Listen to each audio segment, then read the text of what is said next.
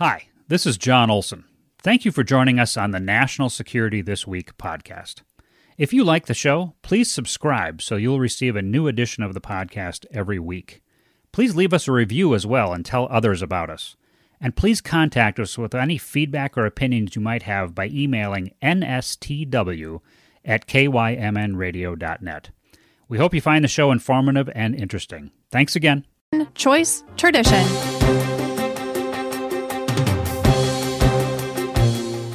National Security This Week, a weekly look at American national security issues. And now, your host, John Olson. Good morning, everyone, and welcome to National Security This Week.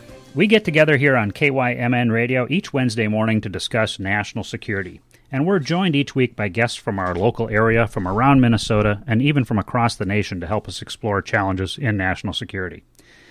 We were going to do a, a show on Russia again today, part of that multi show exploration I have planned for us as we considered modern Russia. Professor Kathryn Stoner from Stanford University was going to be our guest, but uh, events over the past week so, have sort of pushed us in a very different direction. Uh, so for today, in case you hadn't already heard, Afghanistan fell. Uh, to the Taliban far faster than anyone could have predicted, sort of a shockingly fast, as, as a matter of fact. And we have two guests to, with us today who can help us to understand a number of things about this situation and, and the outcome. We're joined again today by Tom Hanson. Tom was our very first guest on national security this week when we first came on the air on January 6th. Yep, that's right, January 6th. It was an interesting day, not only for this show, but also for our nation. Uh, Tom is a retired Foreign Service officer with the U.S. Department of State. His diplomatic postings included East Germany, France, Norway, the Soviet Union, Sweden, and the former Soviet Republic of Georgia. He also supported the opening of new U.S. embassies in Mongolia and Estonia. He worked on the Foreign Relations Committees of the U.S. Senate and the House of Representatives, and served as Director for NATO and European Affairs at the Atlantic Council of the United States in Washington, D.C. Tom holds Bachelor of Arts degree from the University of Minnesota and graduate degrees from the Fletcher School of Law and Diplomacy, as well as the Institute of Advanced International Studies in Geneva, Switzerland, and the National School of Administration in Paris, France. We're also joined by another career Foreign Service officer, Bill Davnie. Bill Davnie served in the Foreign Service from 1981 through 2007 with postings across Eurasia, from Hong Kong to Lithuania and Finland to Tajikistan. In Tajikistan, he also monitored Afghan issues and traveled there to visit Tajik refugees. His final posting was in Iraq, working with provincial reconstruction teams. Bill grew up in Wisconsin and Minnesota and studied Islamic political thought in Indonesia before joining the Foreign Service. With Tom Hanson and Bill Davnie, we're going to have a fantastic discussion about the events this past week in Afghanistan. Uh, so, Bill Davnie, welcome to National Security this week. I'm so glad you could join us. Glad to be here. Looking forward to this. And Tom Hanson, welcome back to the show. Thanks, John. Thanks so much. So, gentlemen, we have a lot to discuss today. Let's uh, let's go ahead and get started. And if it's okay with you, I'd like to start with a kind of a focused set of questions about the country team and the embassy in Afghanistan, and then we'll expand out from there. Uh, all three of us personally know Ross Wilson, who's a, a, Minnesotan by choice, and he's the current acting U.S. ambassador to Afghanistan. Interestingly enough, Ross took the assignment. He came out of retirement, in fact, uh, during the Trump administration, and he was asked to remain in Kabul when the Biden administration took over in January. Uh, the news reports tell us Ambassador Wilson and the entire country team are safely evacuated to the airport and are overseeing operations. So let's start our discussion today uh, by explaining to our listeners what it means when a U.S. embassy carries out an evacuation. I'm sure both of you were trained to react uh, to crisis situations during your many assignments throughout your careers.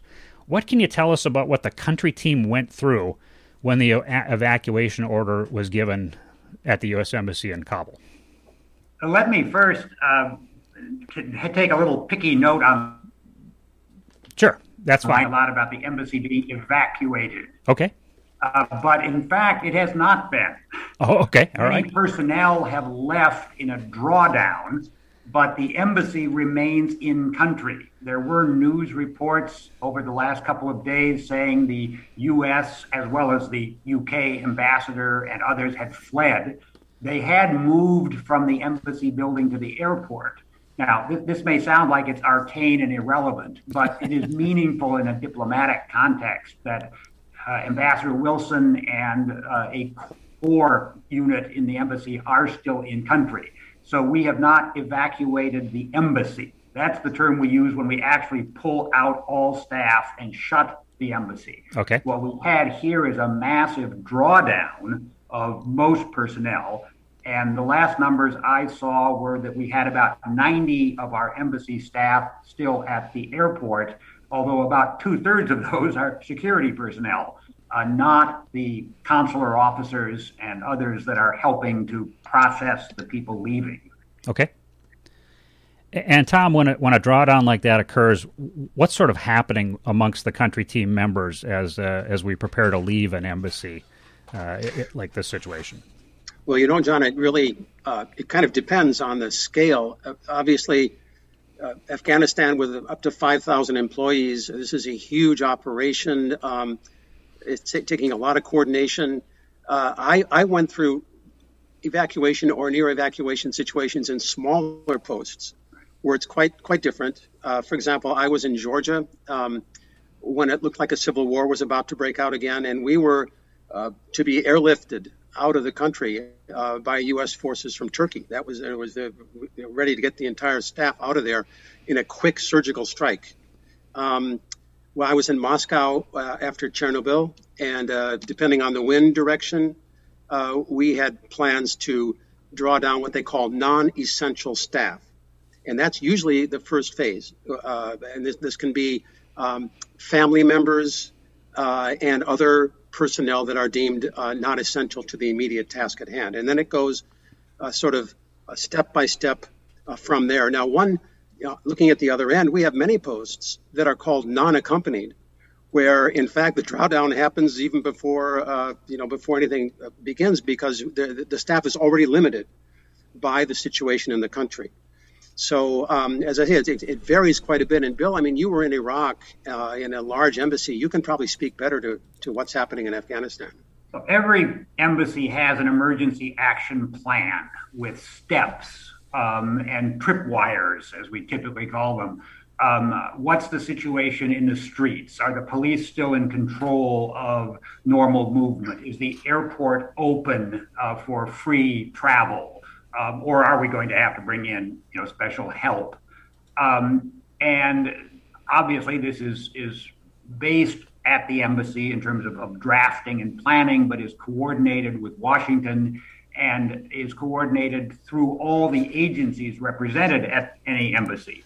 So, Department of Defense personnel, uh, intelligence personnel, um, all the agencies that may be there, uh, drug enforcement, U.S. Agency for International Development, and more, uh, because each brings a certain perspective and each one has uh, expertise and interests that come in.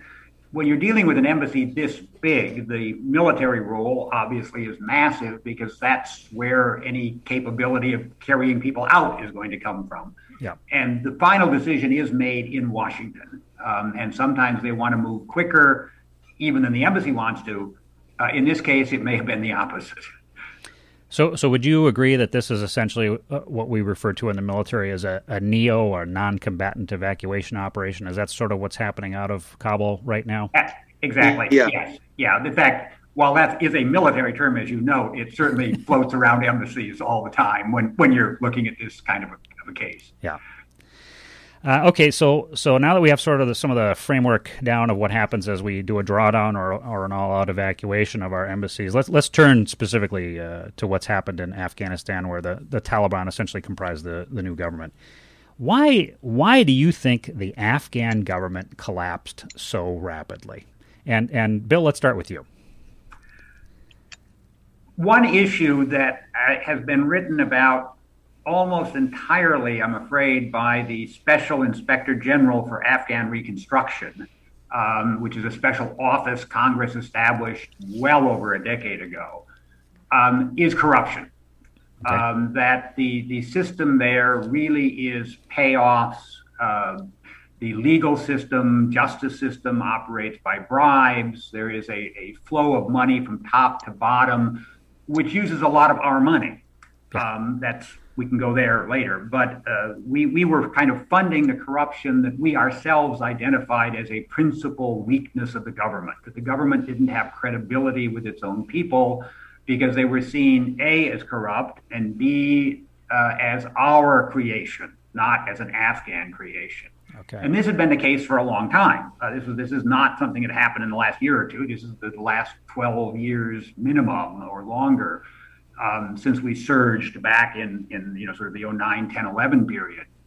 Um, and so it was it was a fragile, it was a hothouse flower of a government. And the minute there was any chill, um, it couldn't survive. And that chill, I think, happened when the the agreement, peace agreement, or whatever we want to call it, was signed uh, over a year ago.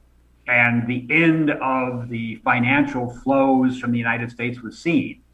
Mm. And after that, it was it was you know just the, the any stability was under eaten as people said. In the long run um, we can either have a lot of people dead by continuing to fight or we can cut a deal and they cut deals. Yeah. And, and tom how do you see it? Well i think um, you know part of the problem is is uh, as a very tribal uh, warlord based almost pre-modern society uh, with, with, with a whole different concept of governance than anything we're used to. Uh, I think we never really understood what was happening outside of Kabul.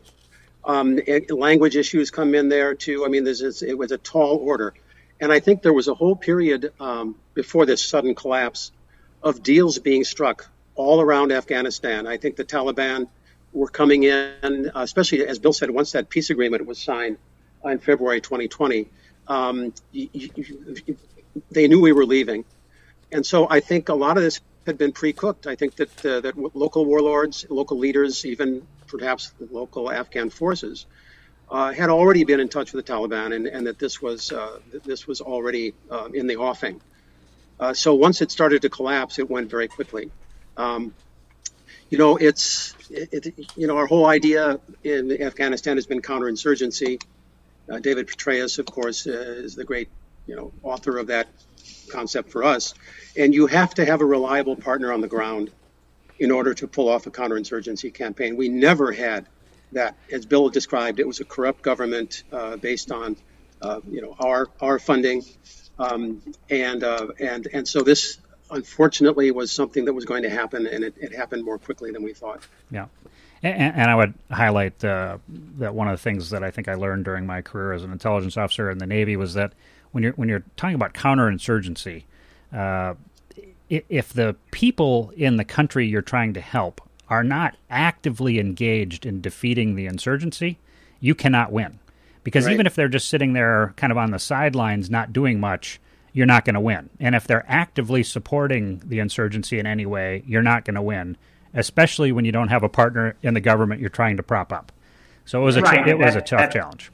That, that's absolutely correct and I think there was a, a desire in the the selling of the the war uh, in the United States, in particular, more broadly, to identify the Taliban as a terrorist group. Mm-hmm. Uh, now they're a nasty bunch. I'm not in any way defending them, yeah. but they this really was a civil war, right. one that they had won back in 1996. Mm-hmm. They then got pushed out by us in 2001 and have spent 20 years getting back. Right. But what that means is they had a substantial population base that may not have actively supported them, may have, but certainly didn't consider them a an, an enemy or a, uh, you know an, an, outsider. They was their own people. Right. Uh, and the Pashtuns, from whom the Taliban come, are nearly half of Afghanistan. Certainly, far and away the biggest group. So we define them in a way that the Afghan people themselves did not define them. Yeah, that's a good point. That's a good point. Uh, so, for our audience, you're listening to KYMN Radio, AM 1080 and FM 95.1, and we're broadcasting out of Northfield, Minnesota. This is National Security This Week, and I'm your host, John Olson. Our guests today are Bill Davnie and Tom Hanson, two retired Foreign Service officers in the U.S. Department of State, and we're discussing the collapse of Afghanistan. Uh, so, gentlemen, we, we just touched on uh, back to 2001. So let's go back in time, 20 almost 20 years ago. Uh, President George W. Bush sent U.S. forces into Afghanistan beginning in October of 2001 as operations commenced to, to try and destroy the Taliban and capture or kill members of Al Qaeda. Uh, that was our national response to the events of September 11th, 2001. From your perspective as career diplomats, what was the U.S. mission back then? And I ask this in, in sort of the context of something that we bring up here on the on the radio show quite often, and that's this concept of the tools of national power. How are we using our tools of national power to achieve national security objectives? And in this case, we invest ourselves into Afghanistan. What was the mission back then, as you saw it? Um, I think that um, at the very outset, of course, in the, in the aftermath of 9 11, it was to uh, attack Al Qaeda and remove uh, Al Qaeda's uh, ability to operate uh, against us. And so it was a pretty focused mission. And I think that the turning point came very early a, in a meeting. Uh, it's been described by people by people like Douglas Feith, uh, Cheney's former aide, what to do about Afghanistan. And Colin Powell in the State Department argued that we have to go in and get rid of Al Qaeda, but we must leave the Taliban in place and triangulate with Pakistan to keep them in line. In fact, Richard Armitage uh, threatened to bomb Pakistan into the Stone Age if they didn't go along with us. And so that was a, a focused mission. Now, apparently, uh, uh, Cheney and others, you know, he had the famous 1% doctrine. There's even a book with that title. Uh, if there's a 1% chance something can go wrong, take it as 100%. Mm. And they argued for getting rid of the Taliban uh, itself, in other words, regime change. So that was a, a, a, a, development of the mission which offended Pakistan because we had basically promised them we would not do that. We were bringing the Northern Alliance in. The Northern Alliance is an ally or is seen as an ally of India. Mm. And so as our mission expanded, the regional dynamics kicked in and Pakistan went from being a supporter of what we were doing to being to being a de facto opponent of what we were doing. Yeah. And of course, then it went on to nation building. And now I'll just say, in terms of tools of national power, this was an all of government uh, uh, situation and approach mm-hmm. under the aegis of the military because it was a military occupation. And so you had the whole U.S. government brought in, including, the, I mean, Bill and I know what happened at the State Department with provincial reconstruction teams, USAID came in, but always under the aegis of the military. Yeah. And um, this was, uh, I, you know, it was it was a a very um, draining situation for the State Department as we seconded more and more diplomats out of embassies to serve this occupation mission. Uh, there were 2,000 unfilled positions in U.S. embassies uh, not not long into this conflict. Um, and so, uh, you know, the British had a colonial office for this kind of thing. They, they would no more have drawn down from their diplomacy or other uh, agencies uh, in, in an occupation like this. But we took it out of the hide of our whole of government, and it led to great destabilization in the State Department. Um, and Bill, you can maybe talk about what that was like on the ground uh, as the agencies worked together, uh, you know, in this in this mission. Yeah, I, I, we can get do, do some of that. But I was thinking, you know, John's point about you know the tools of, of national power, national you know uh, planning. But I was I've been thinking back in, in 2001. I mean, 1991, the Soviet Union collapses. Right. You know, we win the Cold War, quote unquote. Yeah. And the 90s, we I think we saw as the epitome of the G1 period. You know, there was only one country that mattered. Yeah. And we were, you know, yes, it really wasn't that great a decade. You know, Yugoslavia collapsed, the Rwanda genocide, but we knew we were number one. And there were books written about how history had ended. You know, democratic governance was the inevitable direction of all nations.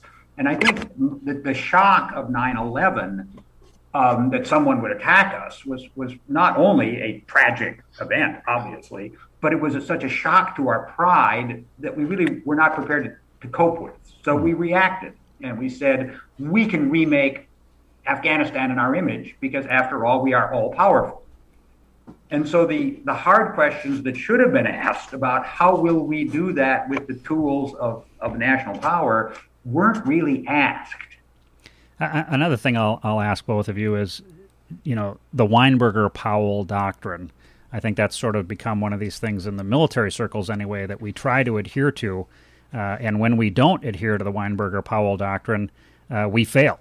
And uh, from your perspective, did we, the United States, adhere to the Weinberger Powell doctrine when we inserted uh, combat power into Afghanistan initially, and certainly as we ramped up our uh, our goals and objectives for a future Afghan state? What do you think? We didn't really have a clear exit strategy, um, and uh, what was Colin Powell's famous, you know, if you break it, you own it. I think that was uh, for Iraq, yeah, for Iraq. But um, you know, once you get into the kind of nation building that we, and of course, uh, you know, a lot of people in the Democratic Party were very, very uh, attuned to some of the human rights issues mm-hmm. uh, in Afghanistan. Um, and so, as the role expanded in that direction, I think that obviously it became no longer just a military occupation. It was, it was nation building, which is a whole different thing, and um, uh, that's a hard thing to do in a country like Afghanistan, to say the least. Yeah, and and I think maybe that's worth having a little conversation about. So, if we think about it this way, the U.S. and our NATO allies, you know, we backed the Northern Alliance in Afghanistan and assisted them kind of initially in routing the Taliban. Uh, we failed to capture or kill all of the Al Qaeda members and certainly the Taliban members at the Battle of Tora Bora. And many of those uh, Taliban and Al Qaeda members fled into neighboring Pakistan, uh, mm-hmm. into the, the federally administered tribal areas. So the U.S. then decided to help Afghanistan to establish this new government and to begin rebuilding their nation. So here's the question: Is nation building something the United States does well? what, what's your take on the effort in Afghanistan and, and other places maybe where we've tried to help as, as sort of examples to look at? And maybe Bill, we'll start with you this time. Yeah, I, I, it, it, it's almost obligatory that Americans affirm that we can, you know, build other nations, we can help them out. Well, we we often, still today, we're hearing people talk about, look at what we did in the Marshall Plan. Um, yeah. Look at what happened after, you know, to Japan not not being in Europe. Um, by which we quickly, of course, forget that, you know, in Europe and in Japan, uh, there were well well founded, well structured, well based modern economies by the standards of their time. They'd been decimated by war, but all the preconditions of educated uh, population and you know administrative structures and a, a, the basics of a bureaucratic state in the yeah. best sense of bureaucracy right. were there. Yeah. When we've tried to do this in Vietnam, in uh, in Cambodia to some limited degree, in obviously in Afghanistan, I mean, even in Iraq, which is a much more sophisticated country than Afghanistan, yeah. we didn't understand how to do it. We disbanded their army instead of restructuring their army in a way that could have helped. And we essentially handed the army over to the resistance. Um, we, we see things in our own image. I mean, mirror imaging is one of the you know, classic errors of intelligence analysis. Um, right. And we see things in our own image and think that we they will people will react the way we think we would react, and it just doesn't happen. yeah. And um, and you know, nation building. Uh, you know, the, the Russian ambassador in Kabul, uh, who had been the head of the KGB while the while the Russians were, the Soviets were in Afghanistan, would give interviews to people. He was very loquacious, and he would cite the three reasons that the American effort was going to fail in Afghanistan and also why the Russian effort had failed. And number one was he said the Afghans have a visceral reaction to any outside intrusion mm. of, any kind, whether it's nation building, counterinsurgency, the idea of a foreign power coming in uh, is anathema to the Afghans. Second, he said you don't know who is whom. Yeah. You could be training something or somebody and you don't really know who that person is. And of course, we had a lot of incidents of, of that kind, and this may be part of the, the sudden collapse we're seeing too. And then third, he said civilian casualties will doom your mission. And even as we're trying to build the nation, help the girls, we were, uh, and the Afghan government, uh, you know, were responsible for some atrocities there, and, and those were, you know, had a big resonance in Afghanistan. Not to yeah. mention what the Taliban was doing. Yeah. So nation building, but how do you do that on the basis of a military footprint? And as an outside occupying power. I think that it is just, um, especially in a country like Afghanistan, and uh, you know, I think that we have we've, we've got a learning curve here, uh, and, I, and American public opinion indicates that, that at least they are learning this more than the elites in Washington. Yeah. The, the, blob is still at work, I'm afraid. in the sense that we, uh, the blob was a term, you know, from uh, President Obama in particular, but referring to sort of the, the, the, the group think of Washington. Yeah. And as Tom just said, we're, we're having trouble getting over this. I mean, any nation building effort is the task of generations. Right. And the American political system operates on a two to four year, um, you know, election cycle, you know, at best. Um, there's there's a I've seen it at the Pentagon. There's something about you know we plan out a you know a, a 30 year weapons program based on a you know a, a four year projection of expenses on a you know on a two year well, one year appropriation, and it's all decided on a decision memo that, that has to get written over the weekend. right. That is true. That is true. Having been at the Pentagon, I can tell you that's very true. Yep. Uh, so I think we come to the conclusion that nation building sometimes works. Uh, Japan, Germany, and Italy as great examples from World War II, even, even South Korea as an example from the Korean War. But as you said, there were some uh, established norms of society and strong central governments had been part of those uh, those cultures. But it may not work well in places where a fractured society exists. In places yeah. where so many disparate interests, uh, be they ethnic, religious, or cultural, are jockeying for political, economic, and even security control over uh, all or even parts of a country. So, what is it about Afghanistan that makes it such a difficult place to build political consensus? Well, for one, it is certainly the ethnic distinctions. Um, the Pashtuns, uh, from whom the Taliban, uh, you know, emerged, are 40, 45 percent of the country. There hasn't been a census in years, but uh, roughly, um, and are dominantly in the south, but not exclusively. And then you've got substantial Tajik and Uzbek populations in the north. Um, and uh, Turkmen, uh, you've got the Hazaras, which are ethnically somewhat distinct, as well as being Shia rather than Sunni um, you've got to, this is one of our biggest mistakes in 2002 when we, with European allies and others, was reestablished the constitution for Afghanistan that was a unitary state. Uh, you know, a central government that was going to run the place because that's how you would you could you know execute and build a nation. Um, well, it's not a unitary state. I mean, the only way you can have Afghanistan as a nation is when it is a a loose confederation of regional leaders.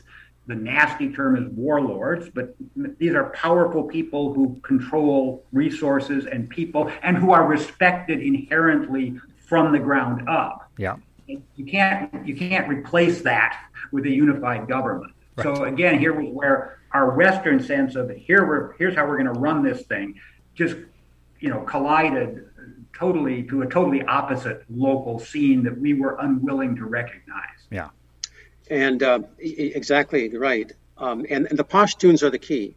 Uh, you know, they're the largest group in Afghanistan. Uh, you know, when Colin Powell back in 2001 argued against uh, uh, eliminating the Taliban, he said, "We'll get ourselves into a civil war with the Pashtuns that we can never win," and that's what happened.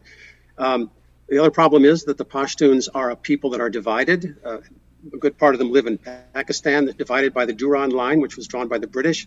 They eventually would like to have their own state. And so, uh, you know, you had Pashtun reinforcements and interaction coming out of uh, uh, out of uh, Pakistan the whole time, which is was a lifeline for the for the Pashtuns. Um, you know, the one leader who might have led that northern right. Ahmad Shah Massoud, Massoud yeah. was assassinated on September 9th. I mean, two days before 9 11, somebody knew what was coming. Um, would he have been a viable, strong leader for a government that we supported? Nobody can know because, uh, you know, but this, it was weak leaders after that. But so this ethnic mix is uh, is something that plays into the regional dynamics between Pakistan and India. Uh, India uh, is, is, closer to the Tajiks, the Hazaras, the uh, the Uzbeks. So, um, I mean, on many different levels, this was a very hard country to try to bring together. Yeah. And frankly, in most of its history, it's never been together. I mean, even in the mid 20th century, people would report going out, and local leaders had never heard of the government in Kabul. I mean, literally, uh, it is that medieval.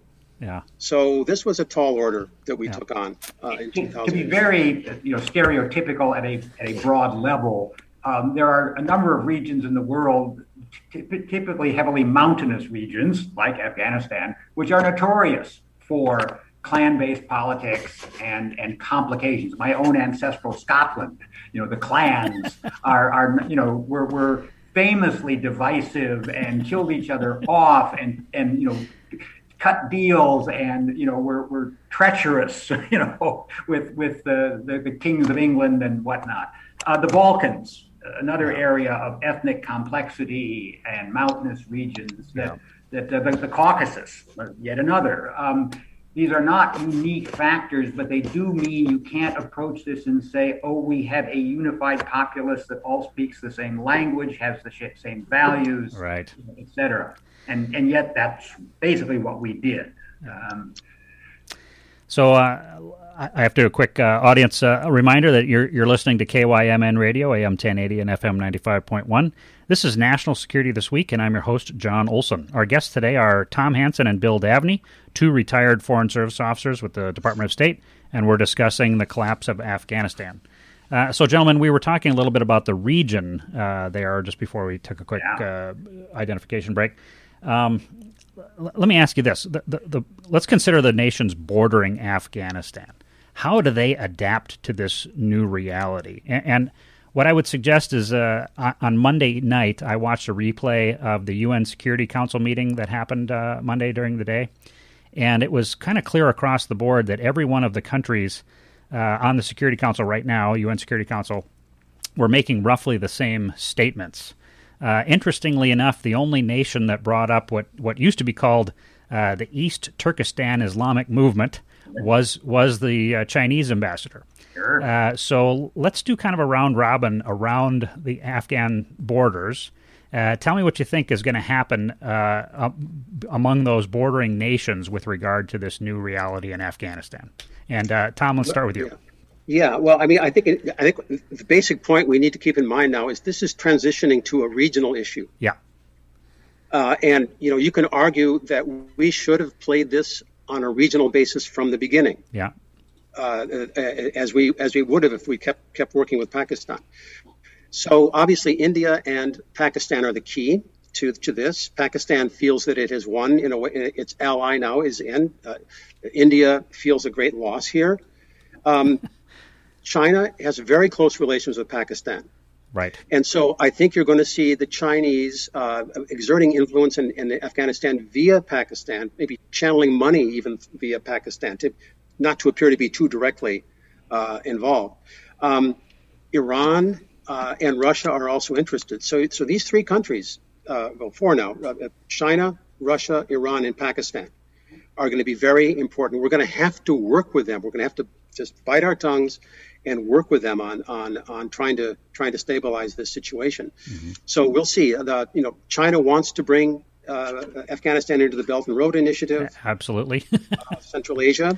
Uh, you know, if you look at this geopolitically, the United States has been trying to assure a footprint in Eurasia, in Central Asia. Yeah. We don't have a capable ally there. No. Uh, uh the natural ally for us would be Iran, mm-hmm. actually, yeah. in that region. That's and true. Of course, we're that not about true. to do that. Yeah so Pakistan, I mean, Afghanistan never was a viable footprint, and we're going to have to ho- totally reassess our policy toward Eurasia, the central part of Eurasia now, on the basis of what has happened, and we're going to have to work with these regional forces. Uh, uh you know, it's going to be hard to shift like that, but it's going to be part of our adjustment to the, the real world situation as it is right now. Yeah, and, and Bill, what's your what's your assessment? I mean, nature abhors a vacuum, right?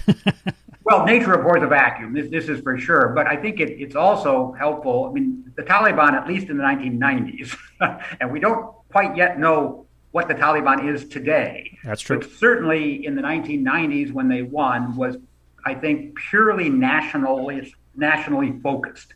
It was not an international terrorism threat in any way, shape, or form. They only cared about controlling their own country coming out of the chaos that was left once the Russians, the Soviets pulled out and we abandoned them.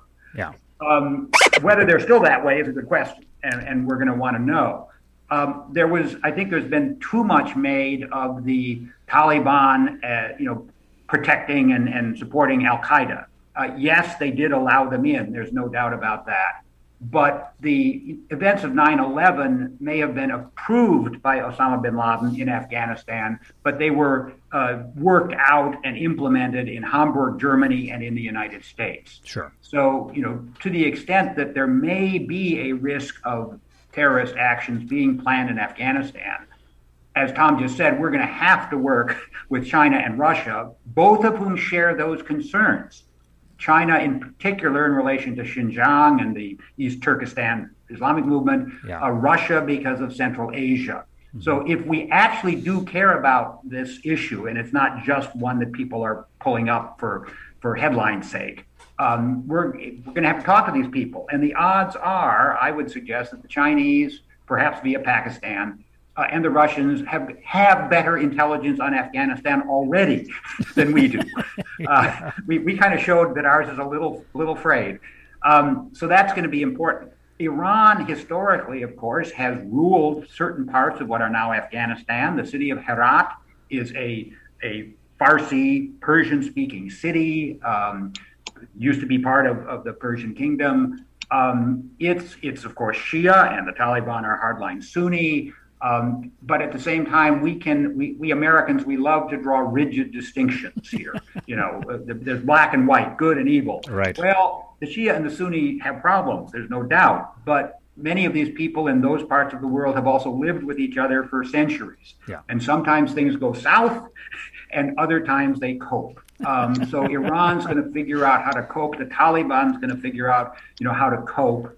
Uh, but it does mean that there are other players now who are active, and yeah, we need a big policy rethink. Yeah. Um, if we're going to have any any kind of coherent presence in that whole. I, I, might add. I might add very very briefly, John, that that that Hamid Karzai, the former president, has been playing the China Pakistan card for years now. Yeah he has talked about how that is Afghanistan's future.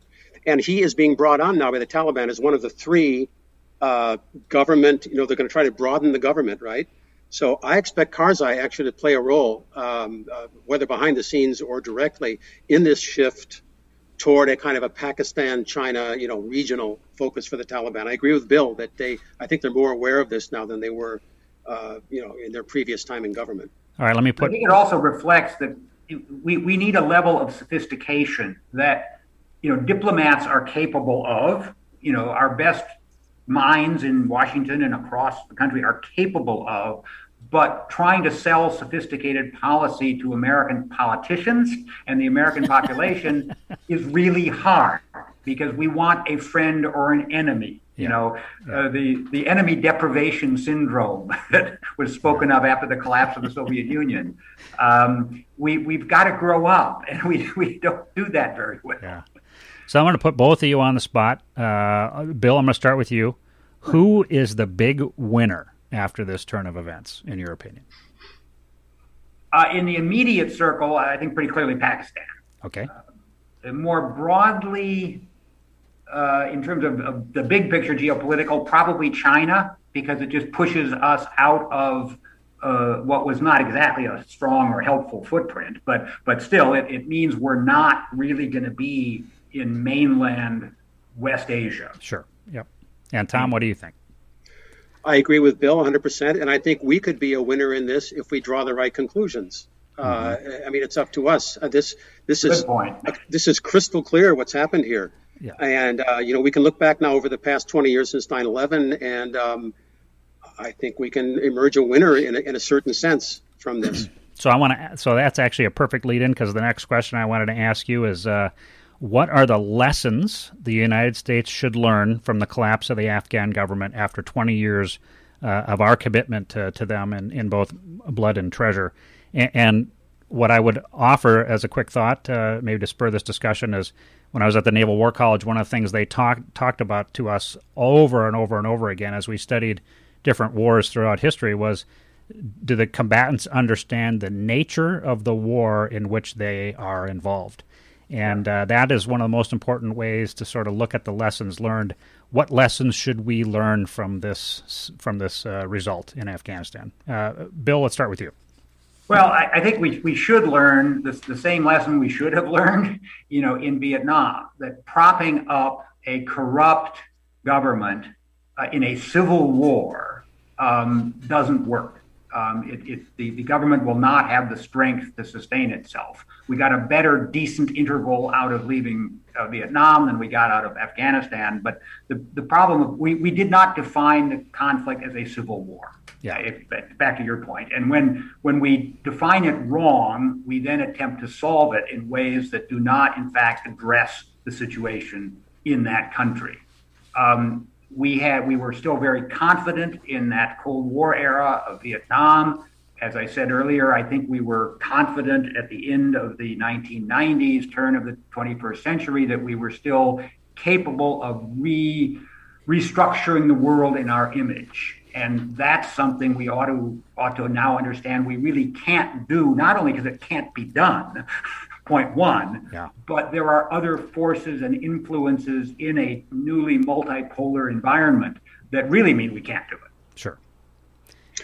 Yeah, I think um, uh, adding to what Bill said, uh, and, and, what you said, John, about it, we need to understand the country better. I mean, we, we, there's a need for, I guess you could call it empathy in foreign policy.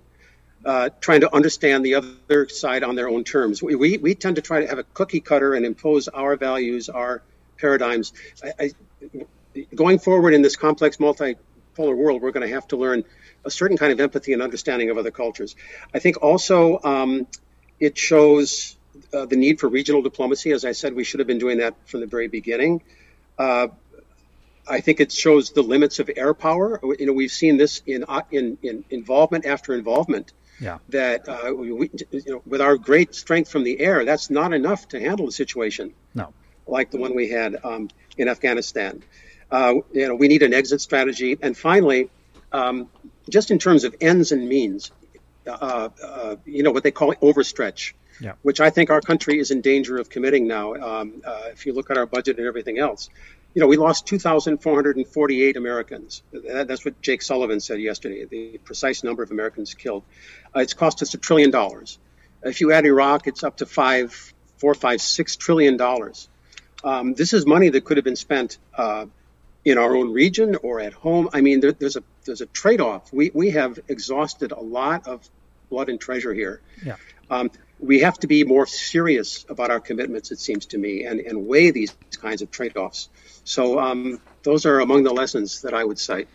I have to, if I've got another second here. Yeah, absolutely, absolutely. Um, I think we also need to remember that while we may have lost 2,500 troops, and then there's enormous physical and psychological damage to many more troops. Uh, the Afghans lost, you know, on the order of 30 times that many, yes, or, or, or or more, and that's not even counting the refugees and the other stresses on life. Uh, in Iraq, similarly, you know, the death figures there for our opponents um, and for civilians who were killed as collateral damage are, are massive. And that's not only a moral issue, which I think we should pay more attention to when we when we talk about the numbers in these places, uh, which is obviously I think important, but it's also a practical issue. Um, as Tom, with a reference to air power, um, everybody who got killed has a relative, right? And relatives do not have fond memories of the United States. Yeah. Um, so we pay a long-term cost when we go in in ways that you know, do all this damage. And Americans, broadly speaking, we do not understand how protected we are. You know, yeah. Almost every nation in Eurasia has been invaded by its neighbors or has invaded its neighbors over time. Yeah. We haven't been, and we don't understand how those countries have had to learn to live together to some degree, at least most of the time, and we don't understand what it's like to have you know your village or your town shelled or bombed uh, or burned because yeah. that hasn't happened to us but it's the general experience of most of certainly of eurasia yeah and and uh, so I'll ask uh, each of you because we're, we're starting to close in on our time slot here, and, and Tom, will start with you. Um, any last thoughts you, you think the American people should, should seriously think about with regards to this this result in Afghanistan? Uh, I mean, I think we've been talking a little bit about what I would refer to as the lack of an American grand strategy and how we yeah. apply the tools of national power.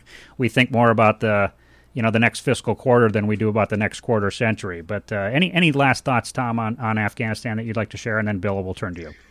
Well, you know, a, a, a, one of our traditional reflexes in a situation like this is to think in terms of dominoes, right? In other words, oh my gosh, this embarrassment is now going to make people not trust the American commitment, and on and on and on. And and that's been a reason to stay, you know, places like Vietnam for as long as we did. Yeah. Um, I must say, it's if you look at some of the European commentators, uh, the Latvian foreign minister and others, they are kind of saying, "Oh my God, can we trust the Americans?" I mean, even even there, there's some signs in NATO that, uh, including people like Merkel, are saying this is one more indication of how, why we have to rely more on ourselves, right? That this is a little bit kind of pushing. Whether this will be long lasting, I don't know. But um, but I mean, if that's the case, I you know that's probably what they should be doing. I mean, I think I think the Europeans should take more responsibility for their for their defense. I mean, we're, we're, heading into a more real situation now. It seems to me. Yeah. Uh, now, on grand strategy, there are people arguing. Uh, people like Ron Krebs, for example, a professor at the University of Minnesota, very highly regarded, that we should not have a grand strategy. that that this is a situation in which things are so flexible, um, uh, moving so fast that we have to be smart and pragmatic. Because the problem with a grand strategy is you try to push the facts to to meet your grand strategy. You, you, you try to manipulate the facts in order to justify this grand strategy that you're following. Um, so maybe we are in a period now where we just need to be a little bit nimble and pragmatic um, uh, and not think so much in these grandiose terms. Um, but uh, as I said, that, that's one school of thought. Others are saying people like Hal Brands at at, uh, at Johns Hopkins SAIS, who's a rising young uh, star right now that we we've got to come to a grand strategy right now. And and you know based on this idea of, of the indispensable nation that we've got to try to remain um, you know the go-to nation for stability around the world. And i guess what i wonder is whether that's within our means at this point. I mean we have to keep our ends and our means uh, uh, and, and in in focus and i think the last 20 years show that. Yeah and, and bill i think we we are in a multipolar world. We are still the biggest, most important, most powerful country. There's no doubt about that. Um, China's rising, but it's, it's got other limitations, and it's much more of a regional uh, influence. Uh, I think some of this fixation on, oh, China's just going to charge in and take over Afghanistan and make all this money. They've actually learned that these Belt and Road investments are not all turning out so well, and they're being a little more cautious in their capital investment. Yeah. Um, but it is it's a more complicated world than that two-sided bilateral you know us versus the bad guys of the cold war and that requires us to really pay some attention to other countries and the complexities uh, to i think it means we really need more diplomats with better training more length of, of service in areas um, i think even in the department of defense um, my understanding is that the foreign area officers program used to be much more robust than it is now. Um, I can't vouch for that, but I'm talking 30 years ago uh, versus mm. now. Yeah. Uh, but we need people there who are not only you know superb at, at tactics, uh, but who've got that broader view. And DoD does much better at training people in that way than state. But the sheer numbers of at state are so small now yeah. And we really need to be enlarging our diplomatic presence in lots of countries because the world's not going to get easier to manage. Whether we have a grand strategy or not, it's not going to get easier to manage. Yeah. So unfortunately, we have uh, reached the end of our our show for today.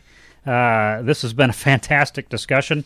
Uh, Tom Hanson and Bill Davnie, thank you both so much for taking time from your busy schedules uh, to join us today on on national security this week. Thank you, John, and and thanks for what you're doing with this program. It's fantastic. Absolutely. Uh, it's been a pleasure. Keep up the good work. Okay. So, folks, that closes this week's edition of National Security This Week. We're on KYMN Radio, AM 1080 and FM 95.1. I'm your host, John Olson. Thank you for joining us today. I look forward to our show again at 9 a.m. again next Wednesday morning, and I hope you'll join us then. Have a fantastic finish to your week, everybody. Take care.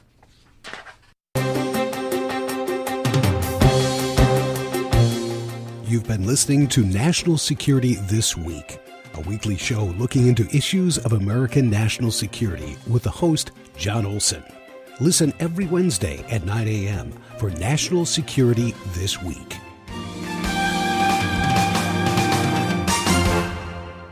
The 53rd Annual